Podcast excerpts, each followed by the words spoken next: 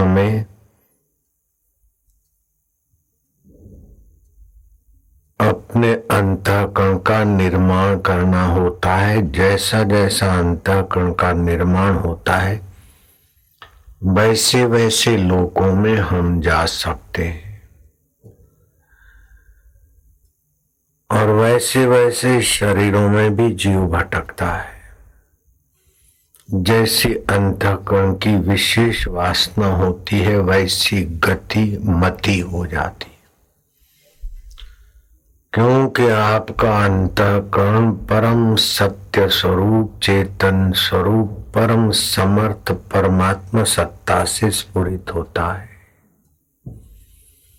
लाल बहादुर शास्त्री, जिन बच्चों के साथ खेलते थे गाँव में कोई नाव चालक बना होगा तो कोई हजामत भी करता होगा। कोई बाबू बना होगा तो कोई चपरासी बना होगा। कोई किसी पद पे पहुँचा भी होगा।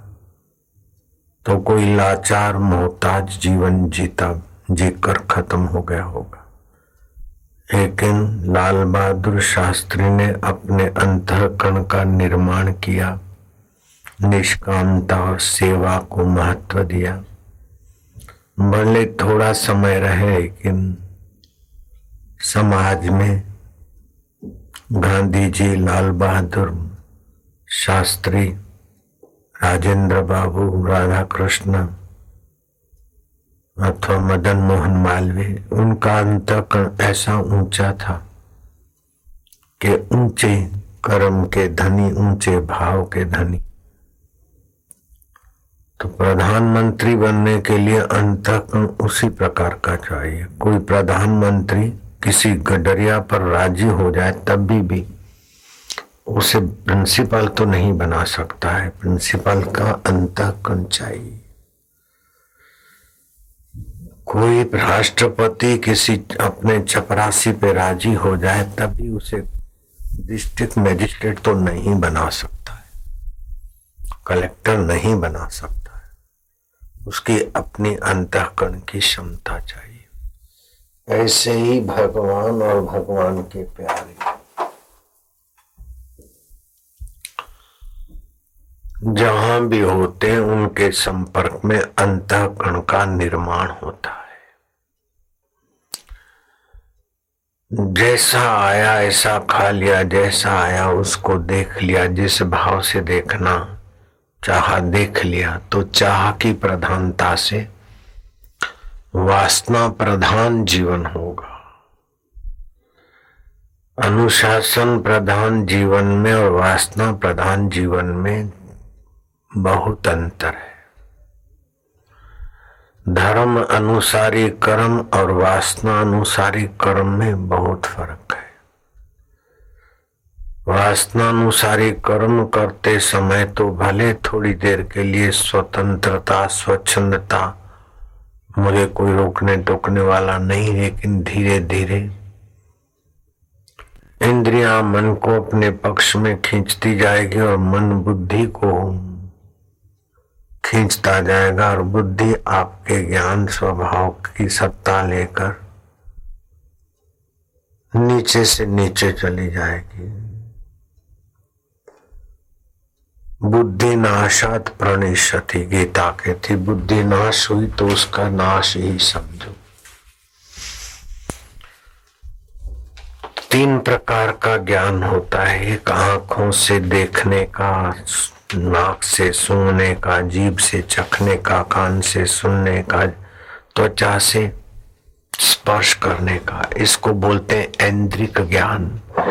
ऐन्द्रिक ज्ञान बाहर के विषयों से आकर्षित होता है। फिर उसको मन मन उसमें सुख की लोलुपता से सहयोग देता है और बुद्धि को अपने पक्ष में कर लेता है। तो धीरे धीरे बुद्धि मन के पक्ष में होती गई तो आपका बुद्धिगत ज्ञान मंद हो जाएगा। इंद्रियगत ज्ञान, बुद्धिगत ज्ञान और वास्तविक शुद्ध स्वाभाविक सच्चिदानंद का ज्ञान तीन प्रकार के ज्ञान मूल ज्ञान स्वरूप परमात्मा बुद्धि को भी सत्ता देते हैं और इंद्रियों को भी देते इंद्रियों के आकर्षण में आकर आप मन को ज़ोर देंगे और बुद्धि को मन खींच लेगा तो विनाश के तरफ़ जीव जाता है। कहा तो राजाधिराज, महाराज, मिथिला, नरेश और कहा मरने के बाद अजगर बन गए दुख भोग रहे। कहा राजाधिराज, राजा नृग और मरने के बाद क्रिकेट होकर दुख भोग रहे। कहा तो president of America, Abraham Lincoln, मानवतावादी अभी भी उनके कई यशगान करने वाले स्थान, संस्थान हैं। लेकिन मरने के बाद प्रेत होकर बेचारे व्हाइट हाउस में दिखाई देते हैं। मुसोलिन झील के किनारे भी दिखाई देता है। तो इसका कारण है कि इंद्रियगत ज्ञान को महत्व दिया। ध्यान से सुनना बहुत ज़रूरी है। मानव मात्र के कल्याण की बात भगवान बताते एक इंद्रियगत ज्ञान है जो साधारण जीव भी इंद्रियगत ज्ञान के तरफ़ ललक के जाते और परिणाम का विचार नहीं करते। दिया जलाया और आँखों को आकर्षित किया, पतंग ये मज़ा लेने को जाते हैं। मज़ा में कैसी सजा भरी है, आप देखो कि रात्रि को करोड़ों करोड़ों जीव ट्रैफ़िक की लाइटों में बेचारे आकर मज़े के बहाने हवाओं के झटकों से, ट्रैफ़िक के साधनों से और साधनों से करोड़ों जीव जान तबाह कर देते। इंद्रियगत ज्ञान सुख के लिए अपने आप को जंप मारवा देता है। लेकिन बुद्धिगत ज्ञान परिणाम का विचार करता है, क्योंकि बुद्धि सत्य स्वरूप ईश्वर के निकट है। इंद्रियों से निकट मन है, मन से निकट बुद्धि है, बुद्धि से निकट जीवात्मा है। और जीवात्मा से निकट तुम्हारा अपना आपा शुद्ध सच्चिदानंद परमात्मा है तुम्हारे। तुम परमात्मा ज्ञान को, शुद्ध ज्ञान को महत्व दोगे तो बुद्धि बलवान होगी। वैसे बुद्धि सत्य स्वरूप ज्ञान के निकट है, इसलिए बुद्धि सत्य पक्ष पक्षपातिनी होती। परिणाम का विचार करती। घर से निकले, बीच में देखे चाट पकोड़े टेस्टी है। मुँह में पानी आए इंद्रियों में। मन ने कहा, ले ले। बुद्धि ने कहा, नहीं। नाश्ता करके आए अथवा दूध पी के आए। दूध के ढाई तीन घंटे पहले कुछ नहीं खाना पीना चाहिए, बुद्धि ने रोक लगाई। मन ने कहा क्या है दो घंटे तो हो गए होंगे, चलता है। तो बुद्धि अगर दुर्बल है तो आपने वो चाट खाई, मज़ा लिया। उस समय तो चलता वाला मज़ा भुगता है, लेकिन आगे चल के दस बारह पंद्रह साल के बाद शरीर में सफ़ेद दाग निकले कोड़ के। जो दूध के ऊपर कोई चीज़ खाते अथवा सब्ज़ी, रोटी, दही बड़े खाया और ऊपर से आइसक्रीम खाया, परिणाम का विचार नहीं करते। दूध के साथ नमकीन वस्तु अथवा खट्टी खारी वस्तु शरीर में विकृत ही पैदा करती। है और विकृत रस आज खबर ले, दस दिन के बाद, दस साल के बाद खबर लेता है। ज़्यादातर बीमारियाँ इंद्रियगत ज्ञान को महत्व देकर, बुद्धिगत ज्ञान का अनादर करने से अथवा बुद्धिगत ज्ञान में वो संस्कार ही नहीं है। क्या खाना कौन सा विरुद्ध आहार है? अभी जहाँ तहां देखोगे तो मैंगो शेक मैंगो शेक। बहुत हानि करता है। आम के साथ दूध मिलाने से विपरीत विरुद्ध आहार आयुर्वेदिक की दृष्टि से माना जाता है। वो आगे चल के कोई न कोई ट्यूमर, कोई न कोई तकलीफों को जन्म देगा। कलकत्ता के लोग ध्यान से सुनना, तुम जो छीना खाते हो, वो भले तुम्हें प्रोटीन प्रोटीन करके डॉक्टर भी सलाह दे। लेकिन दूध से दही मट्ठा। आदि जब तक बनता है खीर, तब तक तो ठीक है, लेकिन दूध से छीना बनता है, विकृत हो जाता है। दूध से मावा, रसगुल्ला, पनीर, ये स्वास्थ्य के लिए नुकसान करते ऐसे ही चावल खाते तो ठीक है, लेकिन चावल के आटे से इडली, डोसा ये आगे चल के विकृत विरुद्ध आहार, रोग प्रतिकारक शक्ति को दबोच देंगे और ठिंगनी संतान पैदा होती है, जो कलकत्ते में मारवाड़ी है, खबरदार हो जाए।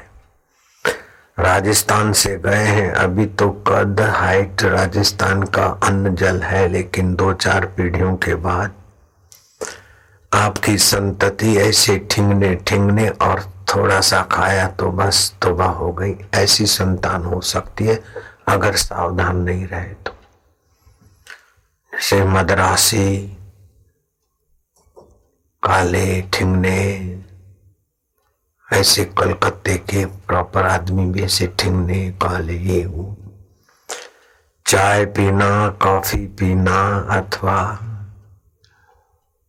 ये जिसमें डीडीटी पड़ता है टॉयलेट साफ़ करने की दवा, ऐसे पेप्सी कोका कोला या और कोई स्प्रेड बेस्प्रेड ये मज़ा तो लेने के लिए मन करेगा। फ़ोटो देखते एडवर्टाइज बहुत होती है। वो दो रुपए की चीज़ साथ में, नौ में बिकती है तो एडवर्टाइज में करोड़ों रुपया लगाते।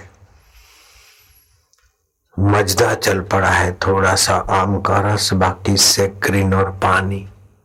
मजदा प्यास, लेकिन गले की खराबी देगा, पाचन कमज़ोर करेगा। तो इंद्रिया बोलेगी, जरा पी लो ये आम का रस मजदा।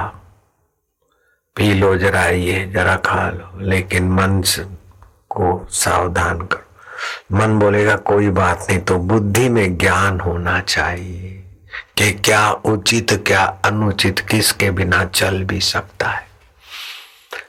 बीस से पच्चीस तुलसी के पत्तों का रस, एक गिलास गुनगुना पानी, एक नींबू कभी कभी पिया करो, जिससे विरुद्ध आहार का जहर पड़ा है, वो निकल जाए। नहीं तो आगे चल के जल्दी बुढ़ापा लाता है, ट्यूमर लाता है, कैंसर की बीमारी लाता है ब्लॉकेज लाता है क्या क्या तकलीफें करता है। मर्द किसे कहते जो जिसका मर्दन हुआ, मथा गया। दुख, मुसीबतें, कष्टों में भी जो अडिग रहा, उसे मर्द कहते कितनी भी वाहवाही हो जाए तो अहंकार ना हो और कितना भी झूठे आरोप लगे। मर्द लोग बदनामी सहते, अडिग रहते हैं, लेकिन थोड़ी बचकानी होती तो बदनामी से भाग जाते, छुप जाते तो बदनामी उनको, उनके ऊपर और पक्की हो जाती। तो भगवान कहते हैं कि आप अपने अंतकरण को अपने आप को मर्द बनाइए। इंद्रियगत ज्ञान के पीछे, मन और मन के पीछे, बुद्धि और बुद्धि के पीछे आप गए तो आप बुद्धि नाशात प्रणिशति तो बुद्धि को भगवत प्रसाद जा बनाकर मज़बूत बनाइए ताकि मन के चक्कर में ना आए। ध्यान से सुन रहे हो आपकी कथा बोल रहा हूँ, भगवान की कथा, तब समझ में आएगी जब आप अपनी कथा समझोगे। आपकी इच्छा है कि मैं ये खाऊं। मन सहमत होता है कि खाना चाहिए। लेकिन बुद्धि बोलती है, खाने से ये ये हो सकता है। तो आप रुकिए, उसका उपाय सोचिए। लेकिन आपकी इच्छा है और बुद्धि भी थोड़ी सहमति देती है तो वो खाना, करना, देखना, आप दबाए नहीं, उसका उचित उपयोग कर सकते वासना हो और बुद्धि की और स्वास्थ्य की अथवा व्यवस्था की सम्मति हो तो उसका उपयोग करिए। नहीं तो आप विवेक को जगाकर, बुद्धि को बल देकर, मन को घुमावे में डालिए। अथवा वो बाद में खाएँगे, बाद में करेंगे तो जब आपकी वासना का वेग हो तो थोड़ा समय बीतने दीजिए तो काल वासना को निगल जाएगा। अच्छी वासना आई, उसको भी बाद में करेंगे तो उसको भी समय निकल जाएगा। तो वासना को नियंत्रित करो। और वासना को नियंत्रित करने के लिए सुंदर उपाय है, भगवान के नाम का जप और भगवान की प्रार्थना। भगवत प्रार्थना, भगवत प्राठ और भगवत नाम। प्रायश्चित में सुंदर से सुंदर उपाय चार प्रकार के कर्म होते हैं। नित्य कर्म जैसे स्नान, दान, संध्या, आदि ये नित्य कर्म है। सूर्य ग्रहण चंद्र ग्रहण अथवा और कोई निमित्त है वो नैमित्तिक कर्म है। कुछ प्राप्ति के लिए जो यज्ञ, याग, दान, पुण्य कर दे रहा वो काम्य कर्म है।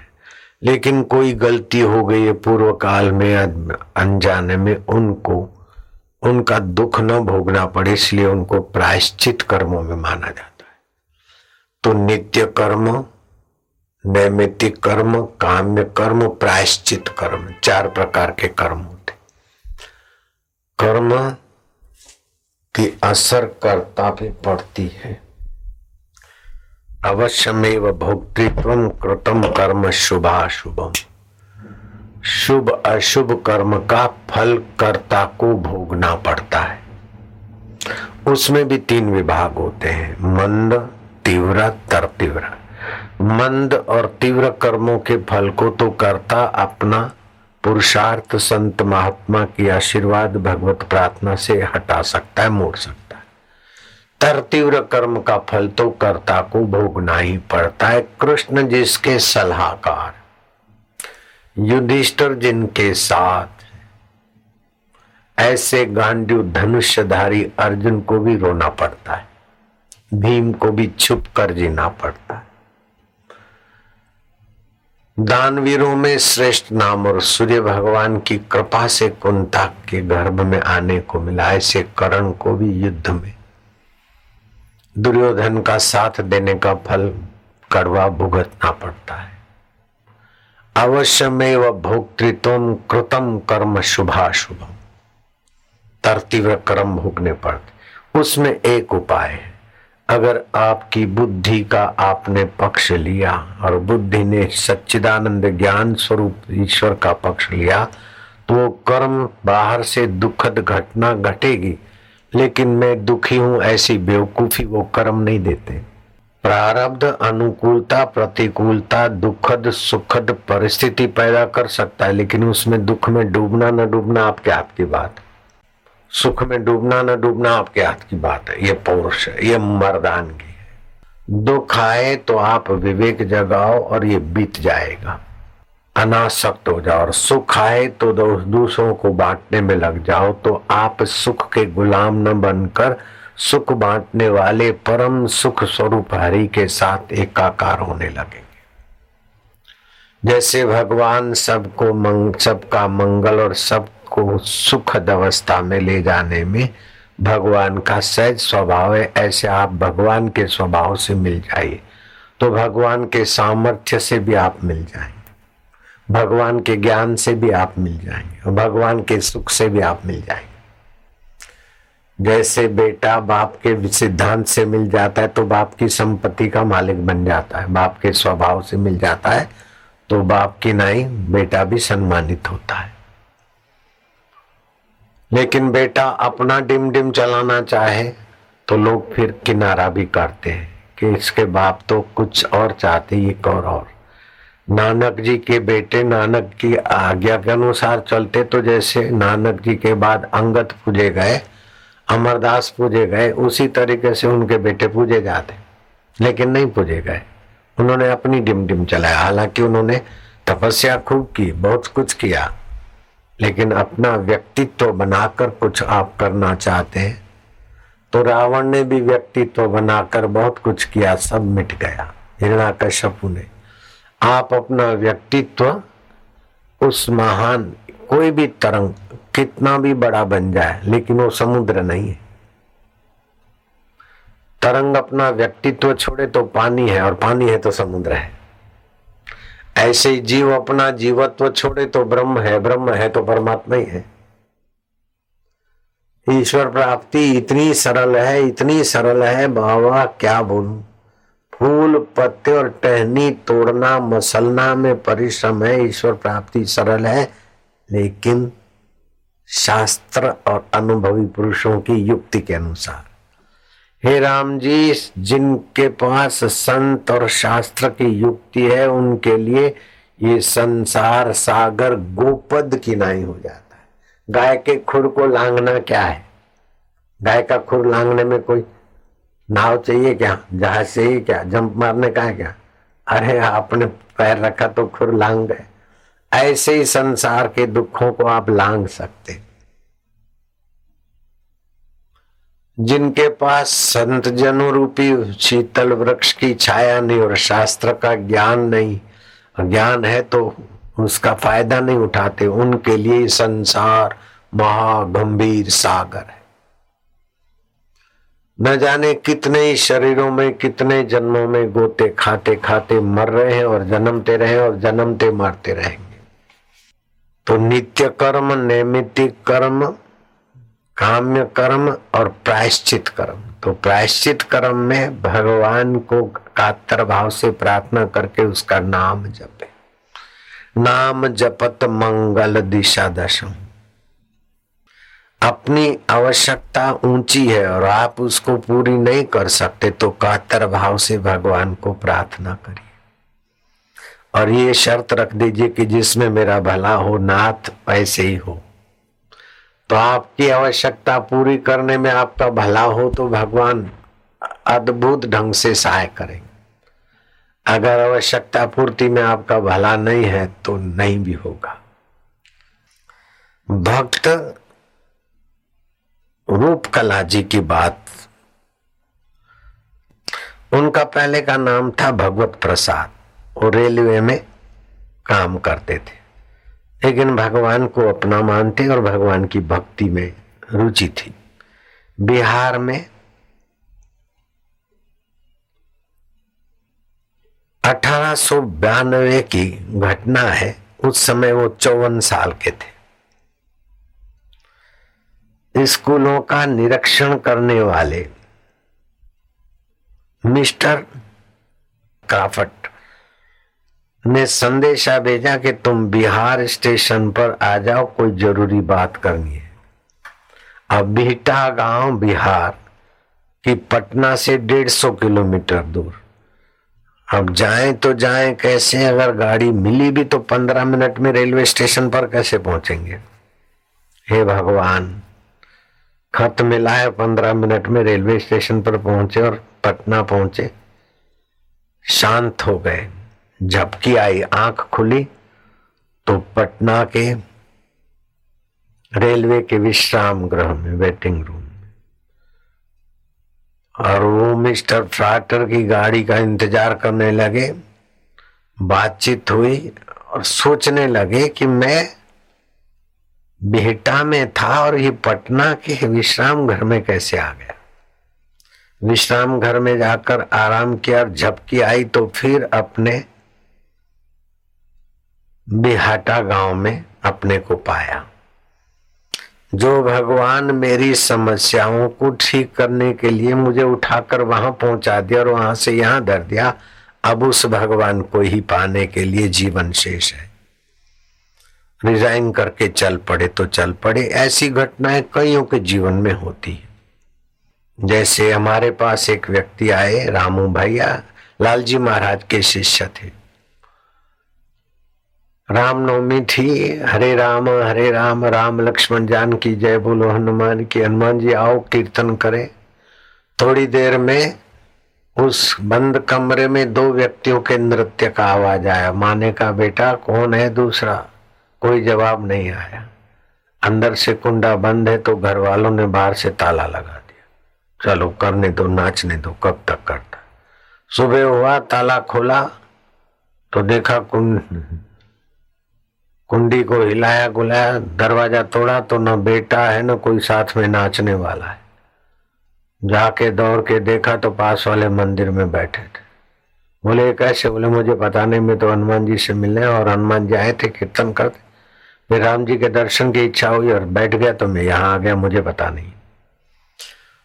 वो रामू भाई मेरे सामने आए थे, लालजी महाराज के वो भक्त थे, मैंने कहा, मेरे पास भेजना। तो मैंने उनका इंटरव्यू लिया। और अपने कैमरा में उनका अनुभव भी है। ऐसे रत्नाबाई अपने कमरे में, बंद कमरे में गुरु नरसिंह मेहता को पानी पिला रहे और लोगों के बीच रत्नाबाई देखी गुरु जी को पानी पिलाते। आपका जहाँ मन तीव्र संवेग करता है, शुद्ध ज्ञान स्वरूप ईश्वर उस आपके शरीर को वहाँ प्रकट भी कर देता है।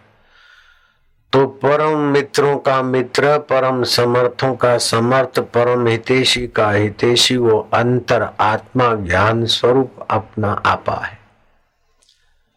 तो बुद्धि, मनो इंद्रियगत ज्ञान, बुद्धिगत ज्ञान, दोनों का साक्षी और दोनों को सत्ता देने वाला शुद्ध ज्ञान, वो परमात्मा है। वो सत्य स्वरूप है। बचपन की बुद्धि बदल गई, उसको जानने वाला सत्य स्वरूप है।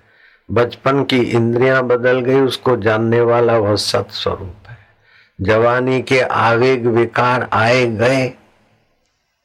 धीर पुरुष काम और क्रोध के आवेगों को रोककर परम ज्ञान में टिक जाता है और अधीर उस आवेगों में बहता चला जा रहा है।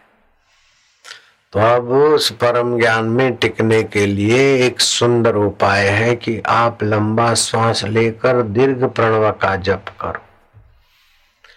जितनी देर उच्चारण में लगे, उतनी देर शांत हो जाओ। आप अपने शुद्ध ज्ञान में स्थित होंगे तो चार प्रकार की चंचलता आसानी से मिट जाएगी। हस्त चांचल्य, नेत्र चांचल्य, पाद चांचल्य, वाणी चांचल्य से आपकी बहुत सारी शक्तियों का ह्रास होता है। उसका संचय होगा। तो आपके जीवन में स्वास्थ्य संबंधी भी थोड़ा ज्ञान होना चाहिए। एक तो स्वास्थ्य, शरीर का स्वास्थ्य।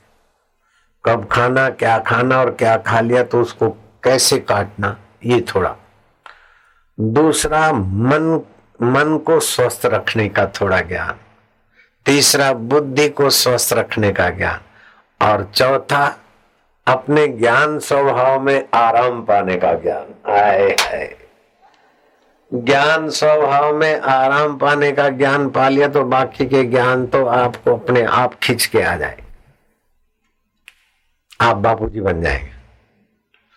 मैं डॉक्टरों के पास सीखने नहीं गया और कोई ऐसी विद्या पढ़ा नहीं हूँ, लेकिन बड़े बड़े सर्जन भी दंग रह जाते, लोहा मान लेते। छत्तीसगढ़ के रायपुर में अपना आश्रम है, लेकिन मैंने समिति वालों को कहा था कि किसी फार्म हाउस में निवास करना है, क्योंकि आश्रम में दो देर रात तक लोग आते रहते हैं तो फिर समय आराम का नहीं मिलता। जिस फार्म हाउस में ठहरा था, उस फार्म हाउस का मालिक और उसकी पत्नी आए, बाबा कोई दूसरे दिन, तीसरे दिन, बाबा कोई प्रतिकूलता तो नहीं है। कोई तकलीफ़ तो नहीं है। तो मैंने कहा, मेरे को तो कोई तकलीफ़ नहीं है, आपके शरीर में ये ये तकलीफ़ है। मैंने उसको वर्णन किया तो उसकी पत्नी मेरे सामने झांके और उसको देखे। ऐसा झांके कि उसका झांकना, देखना, देखकर मुझे हँसी आए मैं क्या, तुम इतना आश्चर्य में क्यों पड़ती हो? मैं बोलता हूँ, इनको ये ये तकलीफ़ है। तुमको आश्चर्य क्या होता है? अब मैं जो बोल रहा हूँ, उसको कोई चैलेंज नहीं कर सकता। पूछो, है कि नहीं है? बोले, है तो सही, लेकिन एक्सरे में नहीं आता। तो उसकी पत्नी ने टपाक से बोला कि, बाबा जी, ये एमडी है। सिविल सर्जन है छत्तीसगढ़ हॉस्पिटल के और अपनी बड़ी हॉस्पिटल है। मैं क्या लेकिन इनको ये तकलीफ़ बोले, है तो सही, लेकिन एक्सरे में नहीं आती। कैंसर शुरू होता है तो एक्सरे में थोड़े आता है। पहले ही थोड़ा ट्यूमर बनता है और ट्यूमर बहुत सड़ता है, तब एक्सरे में आएगा। ऐसे रोग से कोई तुम्हारा अंग, नंग खराब हो जाए, तब एक्सरे में आएगा। आप अगर शुद्ध ज्ञान में है तो देखते धड़ धड़ धड़ धड़ धड़। तुम बचपन में ऐसा ऐसा करते थे। अब उसके रिश्तेदार ने तो बताया नहीं, उसने बताया नहीं। तुम्हारे बेटे का नाम क्या है, फलाने का नाम क्या है? मुझसे, वो फलाना जरा ऐसा है, फलाना है। अरे बाबा, आप, वो लोग जहाज़ में या रास्ते में कोई मौका मिला और मैं चुटकी ले लेता हूँ तो लोग दंग रह जाते ये शुद्ध ज्ञान परमात्म ज्ञान की परम महिमा है। इंद्रियगत ज्ञान तो विषय विकारों में गिराता है, बुद्धिगत ज्ञान परिणाम की सजगता देता है। बुद्धिगत ज्ञान को जितना तीक्ष्ण और उन्नत बनाओगे, उतने आप समाज में उन्नत पद पे होगे। लेकिन बुद्धिगत ज्ञान का जो अधिष्ठान है, शुद्ध ज्ञान उसमें तुम शांत हो जाओगे तो बुद्धि में विलक्षण लक्षण प्रकट होंगे। मन में विलक्षण आनंद प्रसन्नता आएगी और इंद्रियों में विलक्षण तेज और बल आएगा। अट्ठावन साल, साठ साल में तो चश्मा था, लेकिन अब बिना चश्मा के पढ़ रहा हूँ। साठ साल में तो बूढ़े बापू थे, अब सत्तर में जवान हो रहा हूँ। ये कैसे विलक्षण लक्षण प्रकट होते? तो एक ऐसा गो पीयूष चीज़ मिली है, जिसका नाम होम्योपैथी केयर है। वो पंद्रह बीस दिन लेवे तो रोग प्रतिकारक शक्ति बढ़ती है। कईयों को मैंने वो पैकेट बांटे। तो इससे तुम्हारा स्वास्थ्य की तो रोग प्रतिकारक शक्ति बढ़ी, लेकिन तुम्हारी अगर लोलुपता बढ़ती गई तो ये दवाइयाँ भी कब तक। माया जरा खालो अरे चलता है। नहीं नहीं, कब खाना, क्या खाना, कैसे खाना? कब बोलना, क्या बोलना, कुछ लोग वाणी चांचल्य, बोलते बोलते फालतू के वचन बहुत बोलते। जो है सो मैंने कहा था, जो है सो। लेकिन ये माना नहीं जो है सो। इसने माना, लेकिन जो है सो। इस प्रकार अगर अगर, मगर, लेकिन, बिन ज़रूरी शब्द बोलते रहेंगे। आदत बन जाती। मेरे में भी आदत थी, लेकिन लेकिन, फिर थोड़ा सावधान हुआ। चलते चलते ज़ोर से बोलना। जीवनी शक्ति का ह्रास होता है। आप जब बोलते हैं तो वीर्य, मज्जा और ओज, ये तीनों बहुत कीमती चीज़ है शरीर की। वो खर्च होती है। इसलिए कम बोलिए, सार गर्भित बोलिए। वाणी ऐसी बोलिए मनवा शीतल होए और को शीतल करे, आप हूँ शीतल होए। वाणी चांचल्य मिटे, हस्त चांचल्य। बैठे हैं तो यूँ करेंगे तिनखा तोड़ेंगे, ऐसा करेंगे, वैसा करेंगे। ये मन को, बुद्धि को कमज़ोर करेगा। कई लोग हस्त चांचल्य में नाक में उंगली घुमाते रहते और कुछ मिल गया लिक्विड मिश्रित तो उंगलियों से घुमाते रहेंगे, घुमाते। मैं छोटा था ना तो ऑडिट करने का स्वभाव था। समीक्षा करने में घुमाते रहेंगे, बातचीत करेंगे, कुछ खाना है, पीना तो पियेंगे और उंगली से घुमाते रहेंगे। घुमाते घुमाते देखेंगे, फिर घुमाएँगे, फिर बाद में यूँ फेंकेंगे। ऐसे लोगों को मैंने कईयों को देखा। तुमने भी देखा होगा, ईमानदारी से हाथ उठाओ, देख लो। और तुमने भी किया होगा, ईमानदारी से हाथ उठाओ, देख लो। ये हस्त चाँद चले तुम्हारी ईमानदारी का स्वागत है। बिन ज़रूरी है ना, हाथ भी गंदे हुए, समय भी खराब हुआ, मन व्यर्थ में गया। ये हस्त चाँद चले कईयों का नेत्र चांचल्य, इससे भी ऊर्जा खर्च होती। है और जितना ठग होता है, चोर दिमाग का होता है, उसकी आँखें। पुलिस के पास ये सारा होता है। किसी से भी पूछेंगे ना तो उसके आँखें कैसी चलती है हाव भाव उससे वो पकड़ लेंगे कि ये निर्दोष है कि सदोष है। अब नार्को टेस्ट में साध्वी, प्रज्ञा साध्वी का दो बार आया। नार्को टेस्ट में निर्दोष था। लेकिन पॉलिटिशियन एक ऐसा दबाव बना है कि उसको बैल नहीं मिल रहा है। राजनीतिक दबाव, कूटनीति, जो भी कहो। तो मशीनें बताए इससे पहले अपना अंतरात्मा सही बता देता है। कई न्यायाधीशों के पास भी योग्यता होती, कि मुजरिम कानूनी ढंग से बिल्कुल खून इसने किया है, लेकिन न्यायाधीश का मन मानता नहीं। अलग से बुलाया, बोले, देखो डफ नाला साबरमती नदी के किनारे, वहाँ हमारा मकान है, और हम साबरमती में घूमने जाते थे। हमको पता है कि दो लोफर छोरे कैसे आपस में मज़ाक कर रहे थे, और फिर इस, मेरे से उन्होंने सिगरेट फूंकने के लिए माचिस मांगा। मैंने मना कर दिया।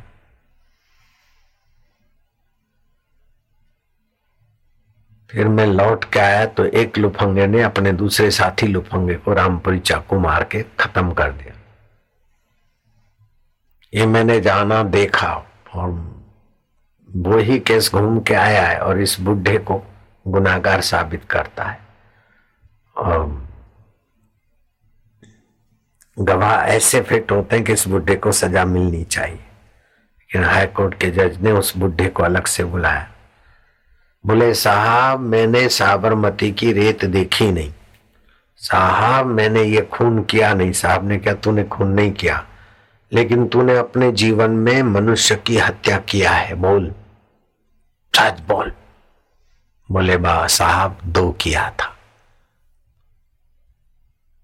ले दे के पुलिस को कागज़ और ढंग से बन के मैं छूट गया। बोले, वो ही हत्या घूमकर अभी तेरे लिए आ गई है। तो न्यायाधीशों का भी अंतकरण थोड़ा बहुत ईश्वर को मानता है तो शुद्ध ज्ञान उनको भी बता देता कि ये रॉन्ग है, लेकिन इसको राइट बता रहे हैं कागजात, और ये राइट कागजात इसको रॉन्ग बता रहे हैं। आपका शुद्ध ज्ञान किसी कागजों की गुलामी पे नहीं चलता है, किसी एक्सरे की रिपोर्ट पर नहीं चलता है। तो शुद्ध ज्ञान स्वरूप ईश्वर का आप आदर करिए। उसको बोलते सत्यम ज्ञानम अनंतम ब्रह्म। वो सत्य स्वरूप है, ज्ञान स्वरूप है, उसका कोई अंत नहीं। बुद्धि के ज्ञान का अंत है, इंद्रियों के ज्ञान का अंत है। आप यूँ देखेंगे तो आपको आकाश कढ़ाई जैसा दिखेगा। क्या खाक कढ़ाई जैसा है? तुम्हारी आँखें गोलाकार बनी, इसीलिए तंबू जैसा आकाश दिखता है। सुनने का भी अंत है। इंद्रियगत ज्ञान का अंत है, बुद्धिगत ज्ञान का अंत है, लेकिन शुद्ध ज्ञान स्वरूप परमात्मा अनंत है। उस परमात्मा के आप सनातन सपूत है और उस परमात्मा सुख की मांग है। उस परमात्मा सुख की मांग तो आप मिटा नहीं सकते, दबा देते हैं। देख कर मज़ा ले चक्कर मज़ा ले सुंग कर मज़ा ले, मूत्र इंद्रियों की सत्यानाश करके, कमर की, काम विकार का मज़ा ले। इस मज़ा मज़ा की आसक्ति की परतों ने आपके शुद्ध ज्ञान को थोड़ा ढका है। जैसे पानी से ही काई बनती पानी को ढकती, ऐसे ही शुद्ध ज्ञान से तुम्हारी जीवत्व, तुम्हारा बुद्धि, तुम्हारा मन, तुम्हारी इंद्रिया चलती। लेकिन उसी शुद्ध ज्ञान को ढककर तुम परेशानियों के बीच पिसे जा रहे हो। तो शुद्ध ज्ञान जगाने के लिए दीर्घ प्रणव का जाप करेंगे तो चार प्रकार की चंचलता मिटेगी। एक तो हस्त चांचल्य, दूसरा वाणी चांचल्य, तीसरा नेत्र चांचल्य और चौथा पाद चांचल्य। बैठे बैठे पैर चलाते। ये चांचल्य मिटते ये जो ऊर्जा, जो शक्ति नाश हो रही, वो शक्ति शक्ति दाता में विश्राम पाने लगेगी। मन के संकल्प विकल्प कम होंगे तो बुद्धि पर दबाव कम पड़ेगा। और बुद्धि पर दबाव कम पड़ने से भगवान को अपना मानने वाली बुद्धि का बुद्धि योग होने लगेगा। भजताम प्रीति पूर्वकम ददामी बुद्धि योगम तम ये न माम उपयांति थे जो मुझे प्रीति पूर्वक भजते उन्हें मैं बुद्धि योग देता हूँ। बुद्धि योग क्या है कि आप सुख में डूबेंगे नहीं, जैसे कढ़ाई शहद, ये अपना चाशनी की कढ़ाई, जलेबी की कढ़ाई सियाने, मकोड़े और मक्खियाँ किनारे आकर काम बना के चले जाते और मूर्ख उसमें डूब मरते। ऐसे ही संसार के इस रसमय आकर्षणों में आप अपना खाना, पीना, बच्चे को जन्म, ये उपयोग करेंगे, लेकिन उपभोग की कढ़ाई में डूबेंगे नहीं। विकारों में डूबेंगे नहीं तो आप हो गए तेन त्यक्ते न भुंज था त्याग से, समझ से उपयोग करो।